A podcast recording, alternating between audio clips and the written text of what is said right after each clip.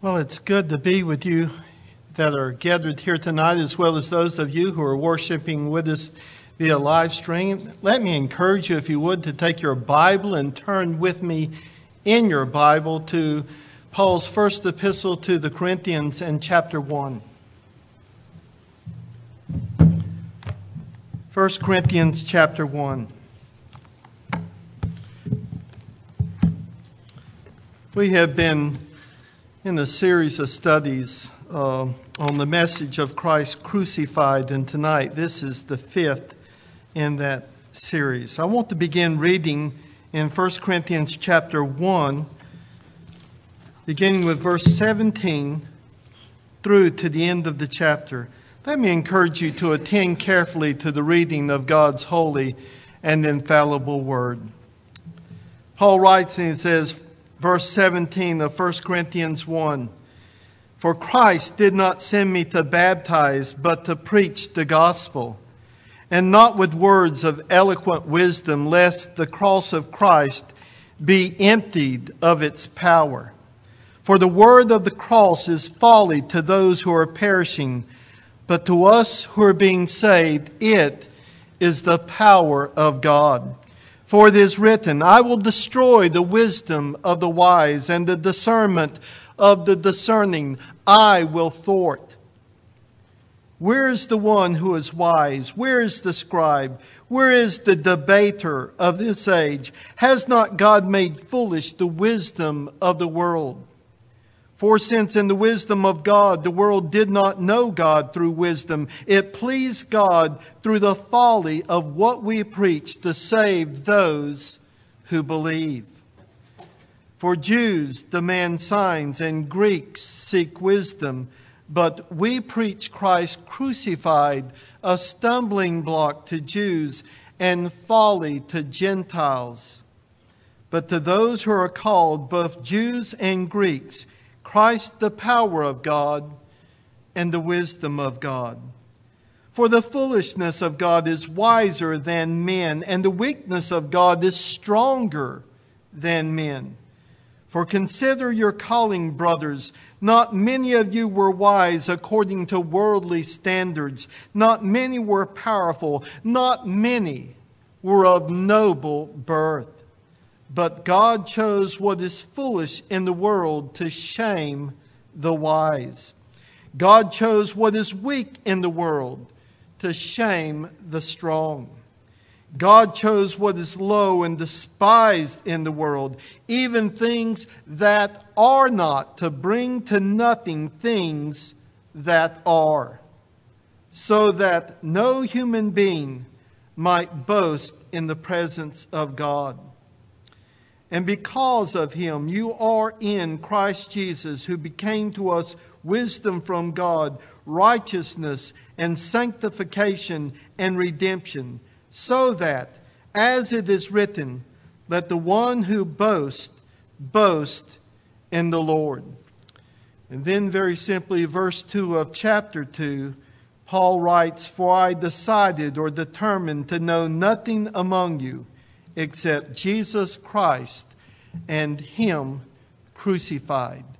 All flesh is as grass, and all the glory of man is the flower of the grass. The grass withers, and the flower thereof falls away, but the word of our God shall stand forever.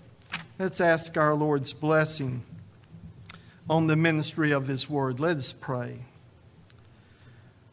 Oh, Holy Fathers, we stand here at the very threshold of examining this portion of your word. We would corporately cry out that you would be pleased to send forth your Spirit in copious measures upon preacher and upon listener alike. We ask, O Lord, that you would send the spirit of wisdom and illumination, the spirit of insight and understanding that we may properly understand this passage. But, O Lord, in addition to that, grant by the power of your Spirit that we may feel and sense the weight of its truth upon our hearts, and that we may be given up to its norming influence, that our lives may be brought into more conformity to the one who loved us and who gave himself for us, even Christ Jesus our Lord. We plead in his name. Amen. Now, thus far, we have been considering Christ crucified as we find it in Holy Scripture, and we have been studying various aspects of that message. We have looked at the message of Christ crucified in prophecy. We have looked at it as it has been taught by our Lord Himself what it means the glory in the cross. And we have also studied the message of the cross in terms of its triumph, in terms of its victory.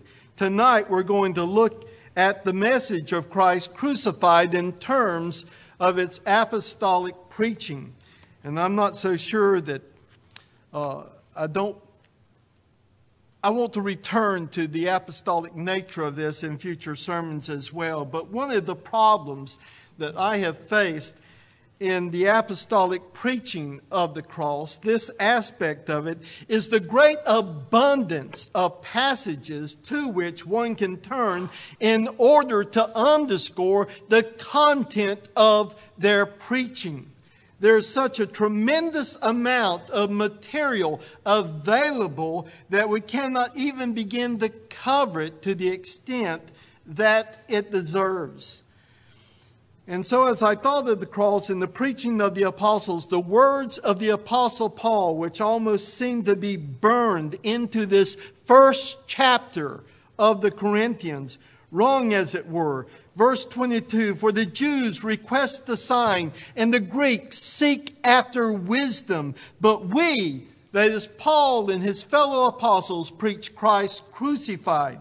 And then in chapter 2 and verse 2 For I determined, I decided to know nothing among you except Jesus Christ and Him crucified. So let me encourage you to keep your Bibles open to chapters 1 and a little bit of chapter 2, that portion there. Now, there are three things I want us to look at this evening and to consider about the preaching of the apostles with respect to the cross. The first thing we're going to see is that the cross of the Lord Jesus Christ was the fundamental focus of their preaching, it was the object of their proclamation. Secondly, that the cross was the comprehensive answer to man's great need or to man's search.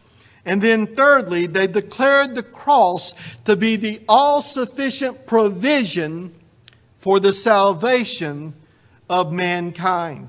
So, first of all, then, the cross of our Lord Jesus Christ, notice, was the fundamental focus of their preaching. We read in verse 2 of chapter 2 For I determined not to know anything among you except Jesus Christ and Him crucified. And from Peter's first sermon on the day of Pentecost, when he declared that it was not possible for the crucified Christ to be held by the pains of death, right up to the vision of John on the Isle of Patmos, we're peering into the very worship of heaven, which was centered on the Lamb of God as it had been slain. The cross was the fundamental focus of apostolic preaching in the early church. The only thing, says one evangelical writer who wrote closer to the turn of the century, James Denney, he wrote that one thing you cannot dispute is that the death of Christ occupied the central place in the apostolic message, in the apostolic preaching. Now, then, secondly, they also saw the cross as the comprehensive answer to man's need.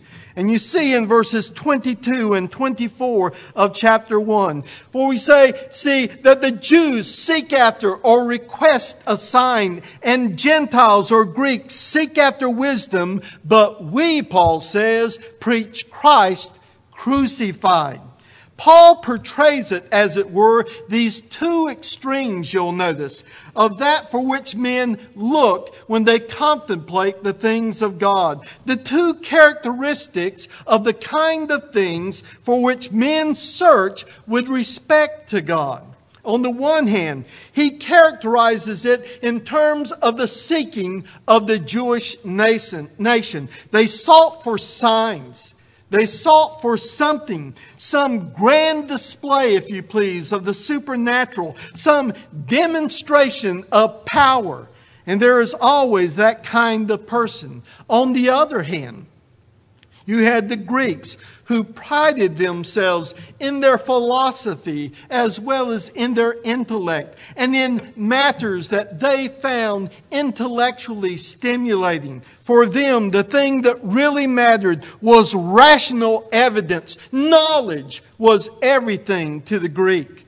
And so you've got these two extremes that present, as it were, the whole scope, the full gamut of humanity. The Jews come looking after signs as they did with Jesus, you'll remember, as recorded in all three of the synoptic gospels Matthew, Mark, Luke, and John, saying, Teacher, we want to see a sign from you.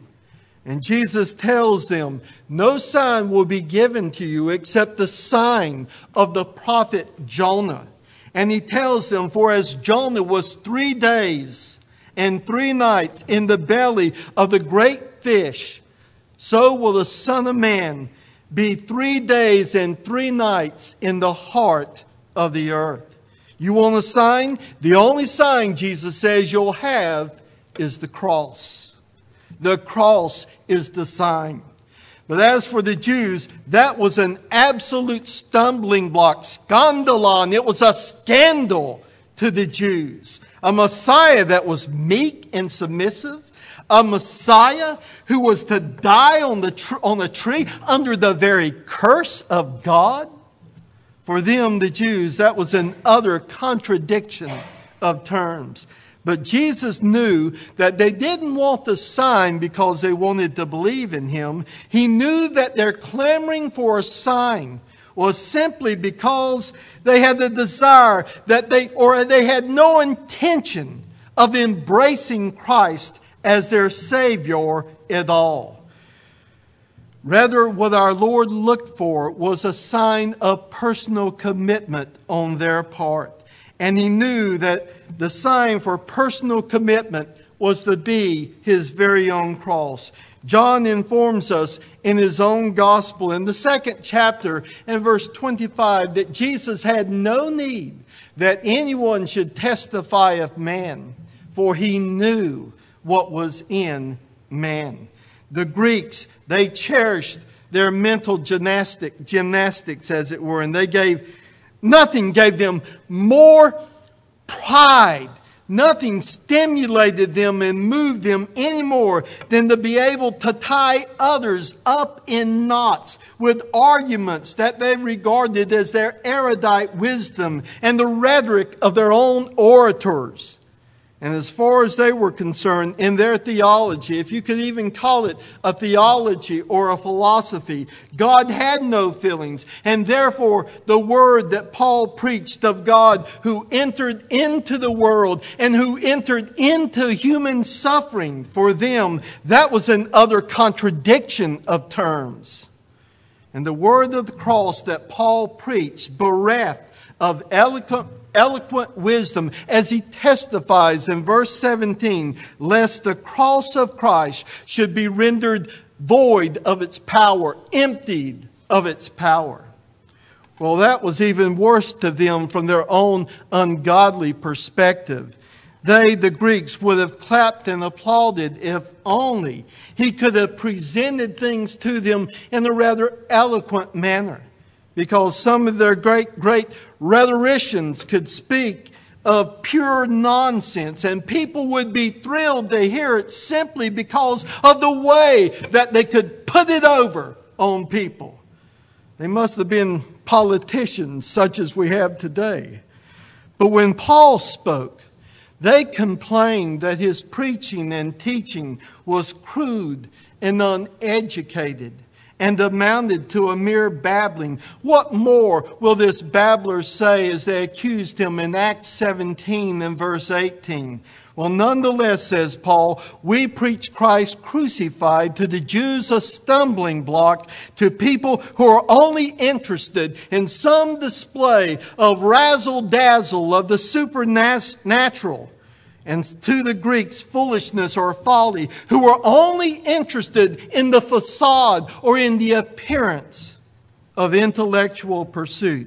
But to those who are called, Paul says, regardless if they are Jews, regardless if they are Greeks or Gentiles, if the grace of God has worked in their hearts, then we preach Christ crucified, the power of God, the wisdom of God. So then the cross was the comprehensive answer for which men searched but could not of themselves find. Then, thirdly, and I should have told you that the third point is going to be my longest.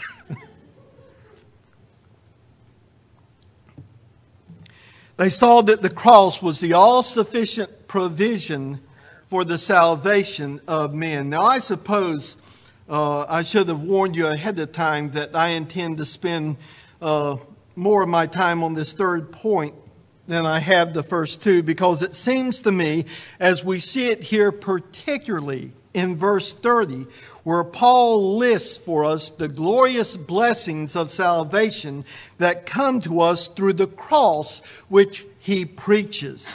And it seems to me that what we have here is a short summary, as it were, of the blessings that are linked to the apostolic preaching of the cross as the all sufficient provision for the salvation of mankind. And the first thing you will see in verse 30 about the word of the cross is that God has united us to Christ through his death on the cross. Verse 30.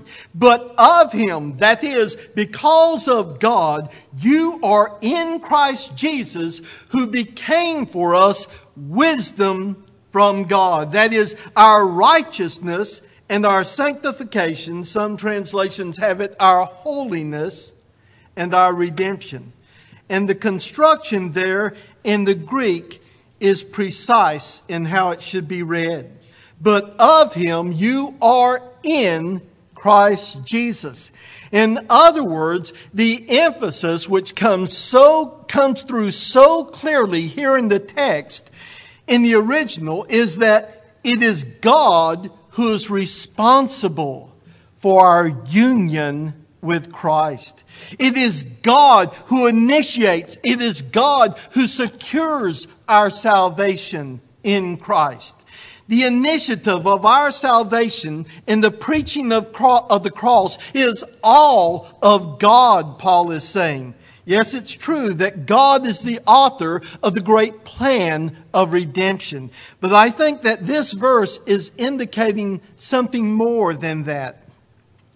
If by grace this evening I am found by Christ, if by grace you this evening are found in Christ, if our hearts are lifted up in praise and thanksgiving for all that Christ is, then this verse informs us that it is all of God. It is because of Him that you, we, are in Christ Jesus. He is the ground of our salvation. Now, if you examine this verse in the context, you will realize that Paul is pointing out to them that it was not that they were better than anyone else. Far from the case. It was not that they were more distinguished or more influential. It wasn't that they were more important or noble by birth that they came to Christ. Nor was it that they tried harder or that they attended church more often than others.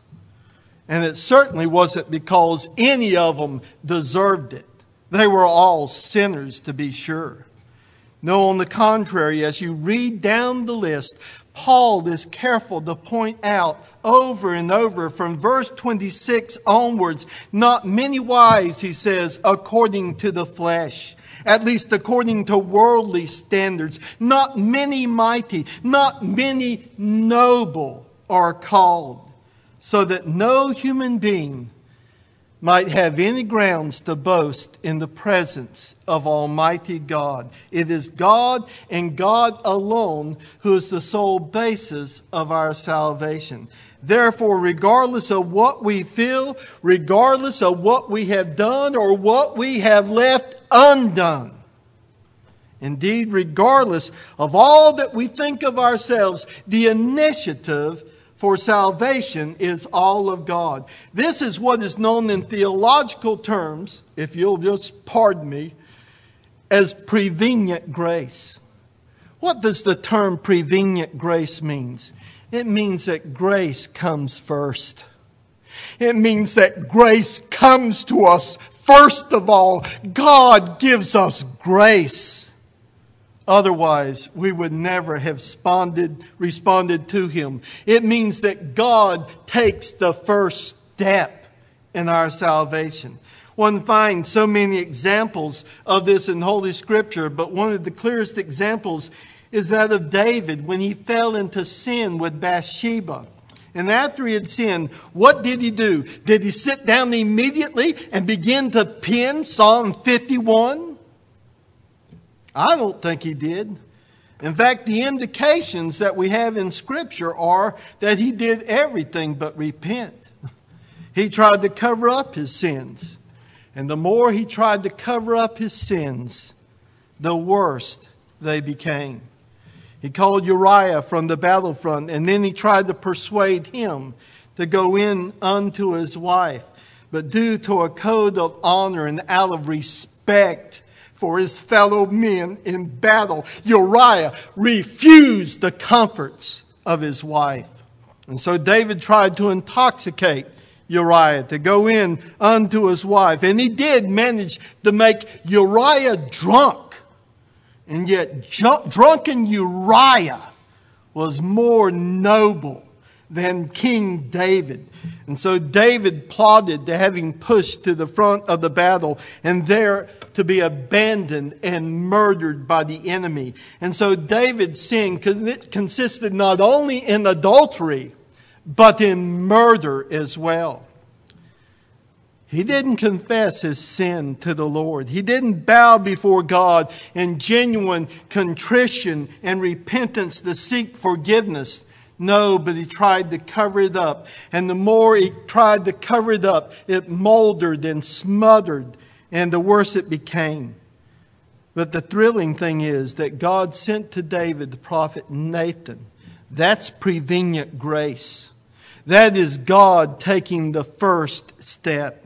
He sent him the word of God to bring him back to repentance. The initiative was God's, it wasn't David's at all.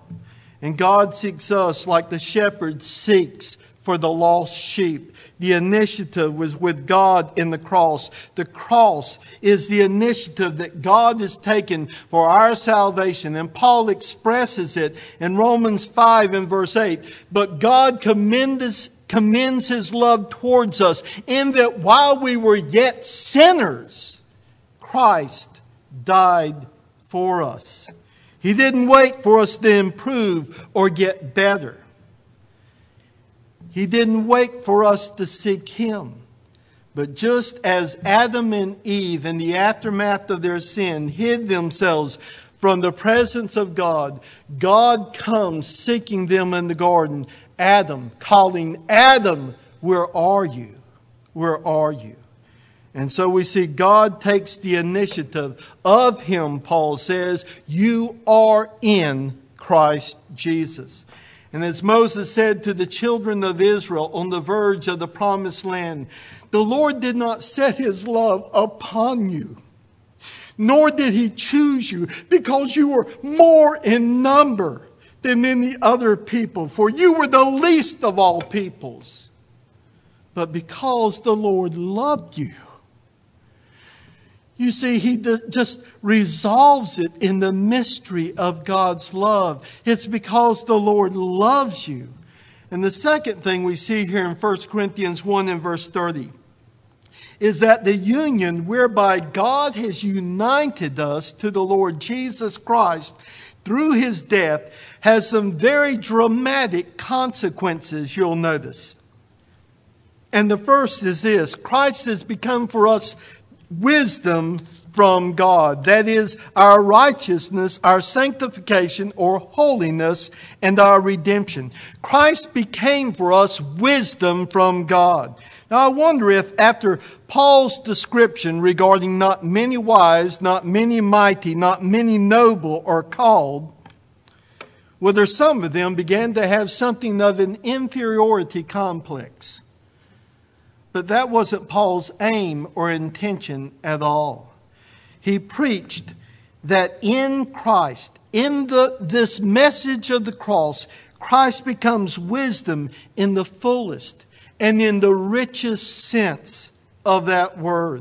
The wisdom that is out of this world, the ultimate wisdom, is the wisdom of God.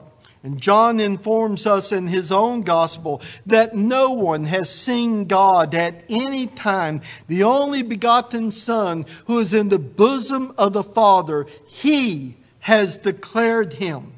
No man, no matter how educated in terms of worldly standards, no matter how wise people may think he is, no matter how much knowledge or how much money he may have, or how distinguished he may be in the eyes of others,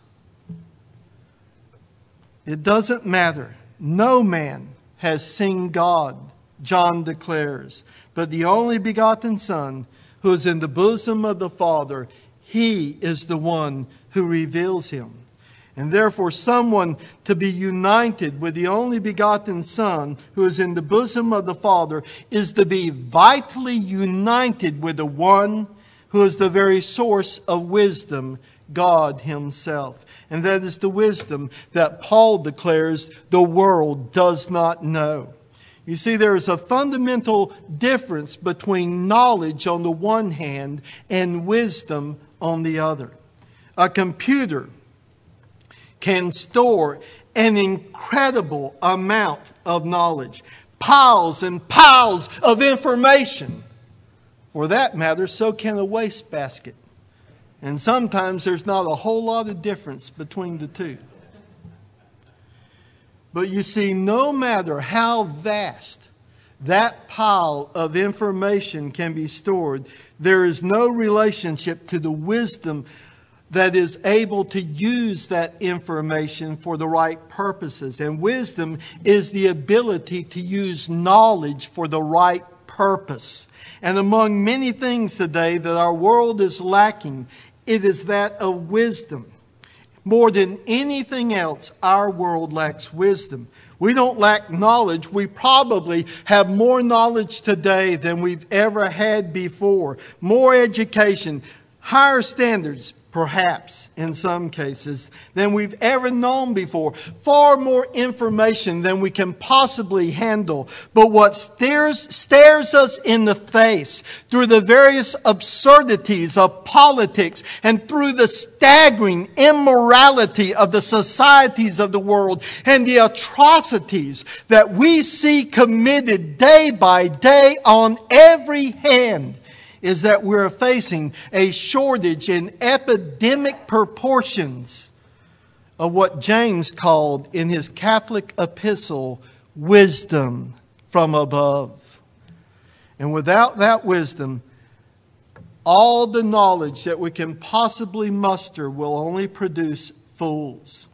So, the fundamental reason for the shortage of wisdom, or if you please, an epidemic of madness and folly is that man has been cut off from God. Man has been cut off from the one who is the source of all wisdom. And so the Bible declares that man to be a fool who denies the existence of God, who says in his heart, There is no God. It is a fool who will cut himself off and remain cut off from the source of wisdom. And the opposite of that is the man who by faith has been united with Christ. And that man finds that Christ has become for him wisdom from God. And how were these believers to appropriate that wisdom? And how are we, you and I, to appropriate that wisdom? Well, they could do so by soaking themselves, once again, as we heard afresh this morning, by soaking themselves in the teachings of Christ, by applying ourselves to dig deeply in the Word of God. For therein is a treasure trove of wisdom, and it is rich with jewels of discernment and prudence. And it is only as we immerse ourselves, you and I, in the Word of God, that we find the wisdom of God in Christ, who is our wisdom, begins to norm our discernment so that we learn how to use with wisdom the knowledge that we have. Now, you and I need to become so steeped in the Word of God, in the teaching of Christ, that He becomes our wisdom to the end, that we might be able not only to discern between the good and the bad, but to be able to discern between the good and the best. Because sometimes what is good is not the best. And you and I need to be seeking that which is the best. Now, what is it that governs people's decision making? Well, it's policy. And yet, so often today, rather than policy, it is expediency. And if the policy does not suit the present contingency, then what do they do? Well, then you simply change the policy to make it fit with your desires. And if the rule appears to thwart your ambitions, then it's a simple thing. You simply change the rule. And that is to go down the primrose path to destruction. Our policy ought to be to walk just as he walked. 1 John chapter 2 and verse 6 to seek to act in each situation how we understand our Lord would have acted, how He would have behaved. And then He becomes our wisdom. And one may respond, well, that might mean that I lose out financially and I may incur criticism from those with whom I work. How can that be wisdom? Well, the most profitable solution may not be the wisest. Sometimes it's better to be poor and wise and to have God than to have God speak of you as a rich fool. There's more that could be said about that, but we need to practice the presence of the Lord our God. And the very word of Christ, I think of how it was so prophetic and how it was so beautifully fulfilled when Peter and John just the day after the Pentecost when they had healed that lame man. And they were dragged before the Sanhedrin, the very council, the very court that had condemned the Lord. And you, do you remember how Peter had been met by the servant of the high priest and the little girl who said, Oh, yes, he's one of his. He's one of his. And Peter says, Oh, no, I don't know anything about that man. But in Acts 4, you have Peter standing here, not in the front of a little girl, but in the presence of the council. And they ask him, By what power or by what name have you done this? And Peter says, By the name of Jesus Christ of Nazareth. And in case you missed the point, whom you crucified. What courage! Here is a changed Peter from the time when he faced the little girl. And here's a Peter with wisdom and with courage. And there in chapter 4 of Acts, we're given the following account of the Sanhedrin. Now, when they saw the boldness of Peter and John and perceived that they were uneducated and untrained men, they marveled and they realized that they would had been with Jesus. He has made to us wisdom.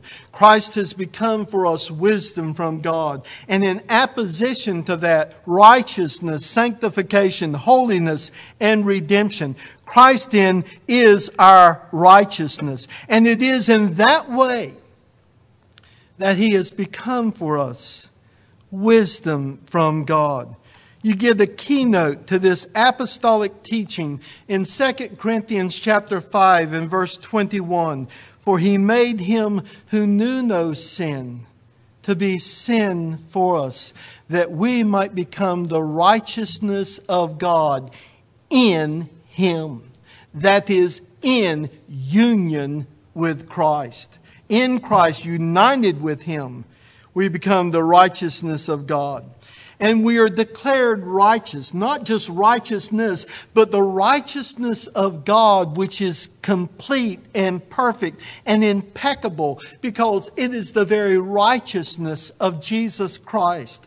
This, brothers and sisters, is our justification. Our sins have been reckoned to Christ, and Christ's righteousness has been reckoned or imputed to us. And that is why in Romans 8 and verse 1, Paul declares, There is therefore now no condemnation to those who are in Christ Jesus, who are united to Him in vital union.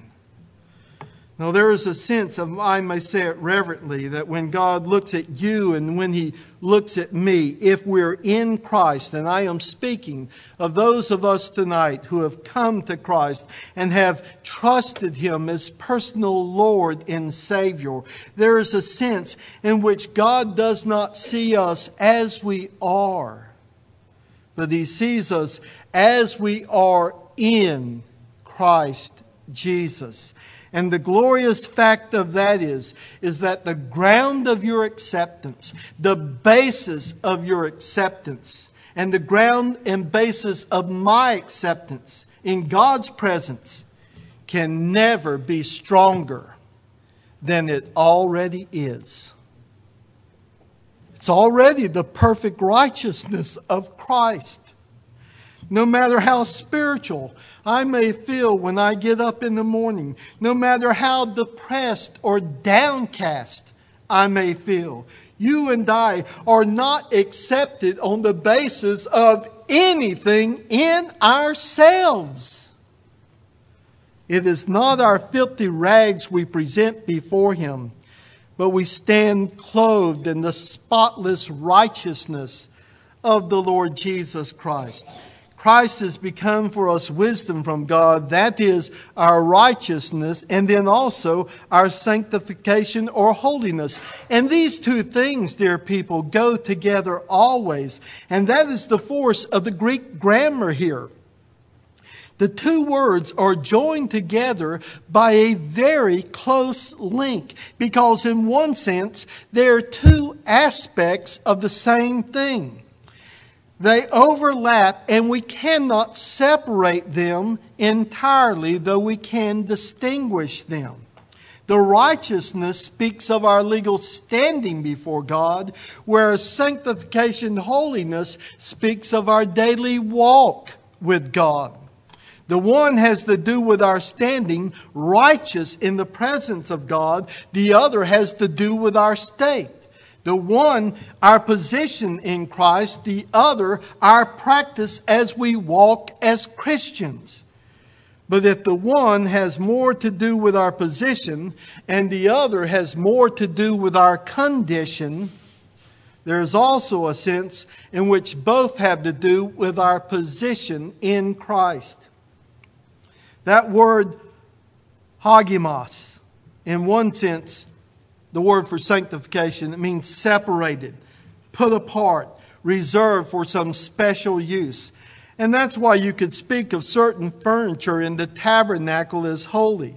It's not because the furniture possessed some kind of magic power, as some have imagined.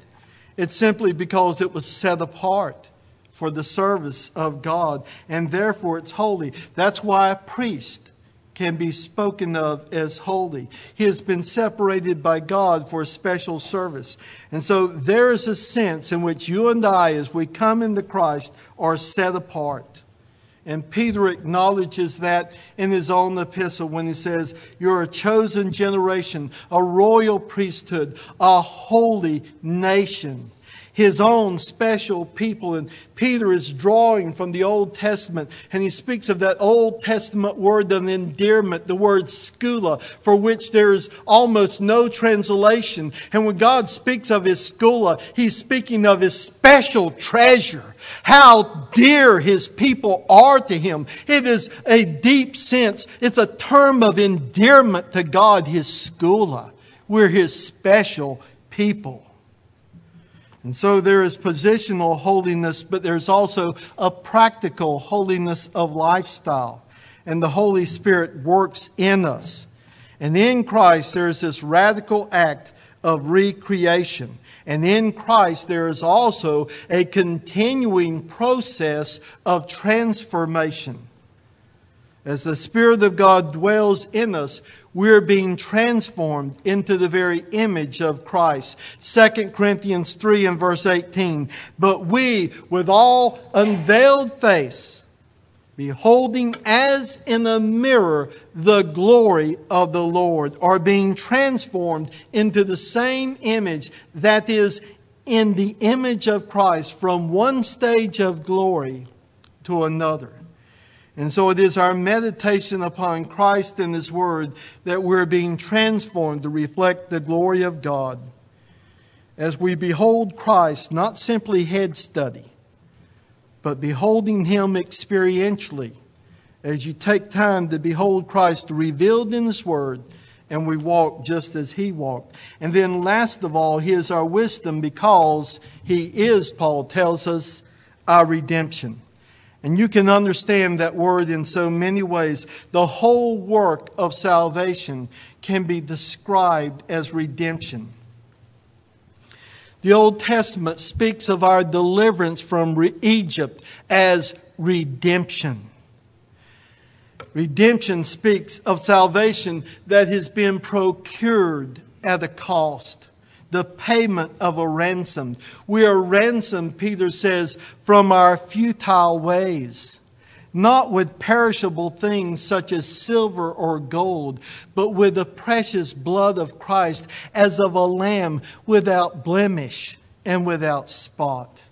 But here, redemption is separate from justification and sanctification because it speaks of that final deliverance when all of the effects of evil, and in this sense, it is future because there's coming the day when we'll not only be delivered from the effects of sin completely, but when we are glorified, we will be delivered from the very presence of sin itself altogether, and that forever and ever. So much more could be said, but this is something of the apostolic preaching of the cross, the proclamation of Christ and Him crucified. Christ, the power of God, Christ, the wisdom of God, and the proclamation of Christ as our righteousness, Christ as our holiness, and Christ as our redemption. That it is written, Let him who glories, let him who boasts, let him boast. Let him glory in the Lord. Why glory in the Lord? Well, for the simple reason that you and I have absolutely nothing in which to boast but the Lord Jesus Christ. We have nothing to honor, to offer God. Nothing to offer him. To God be the glory, great things he has done. So loved he the world that he gave us his son. Let us pray.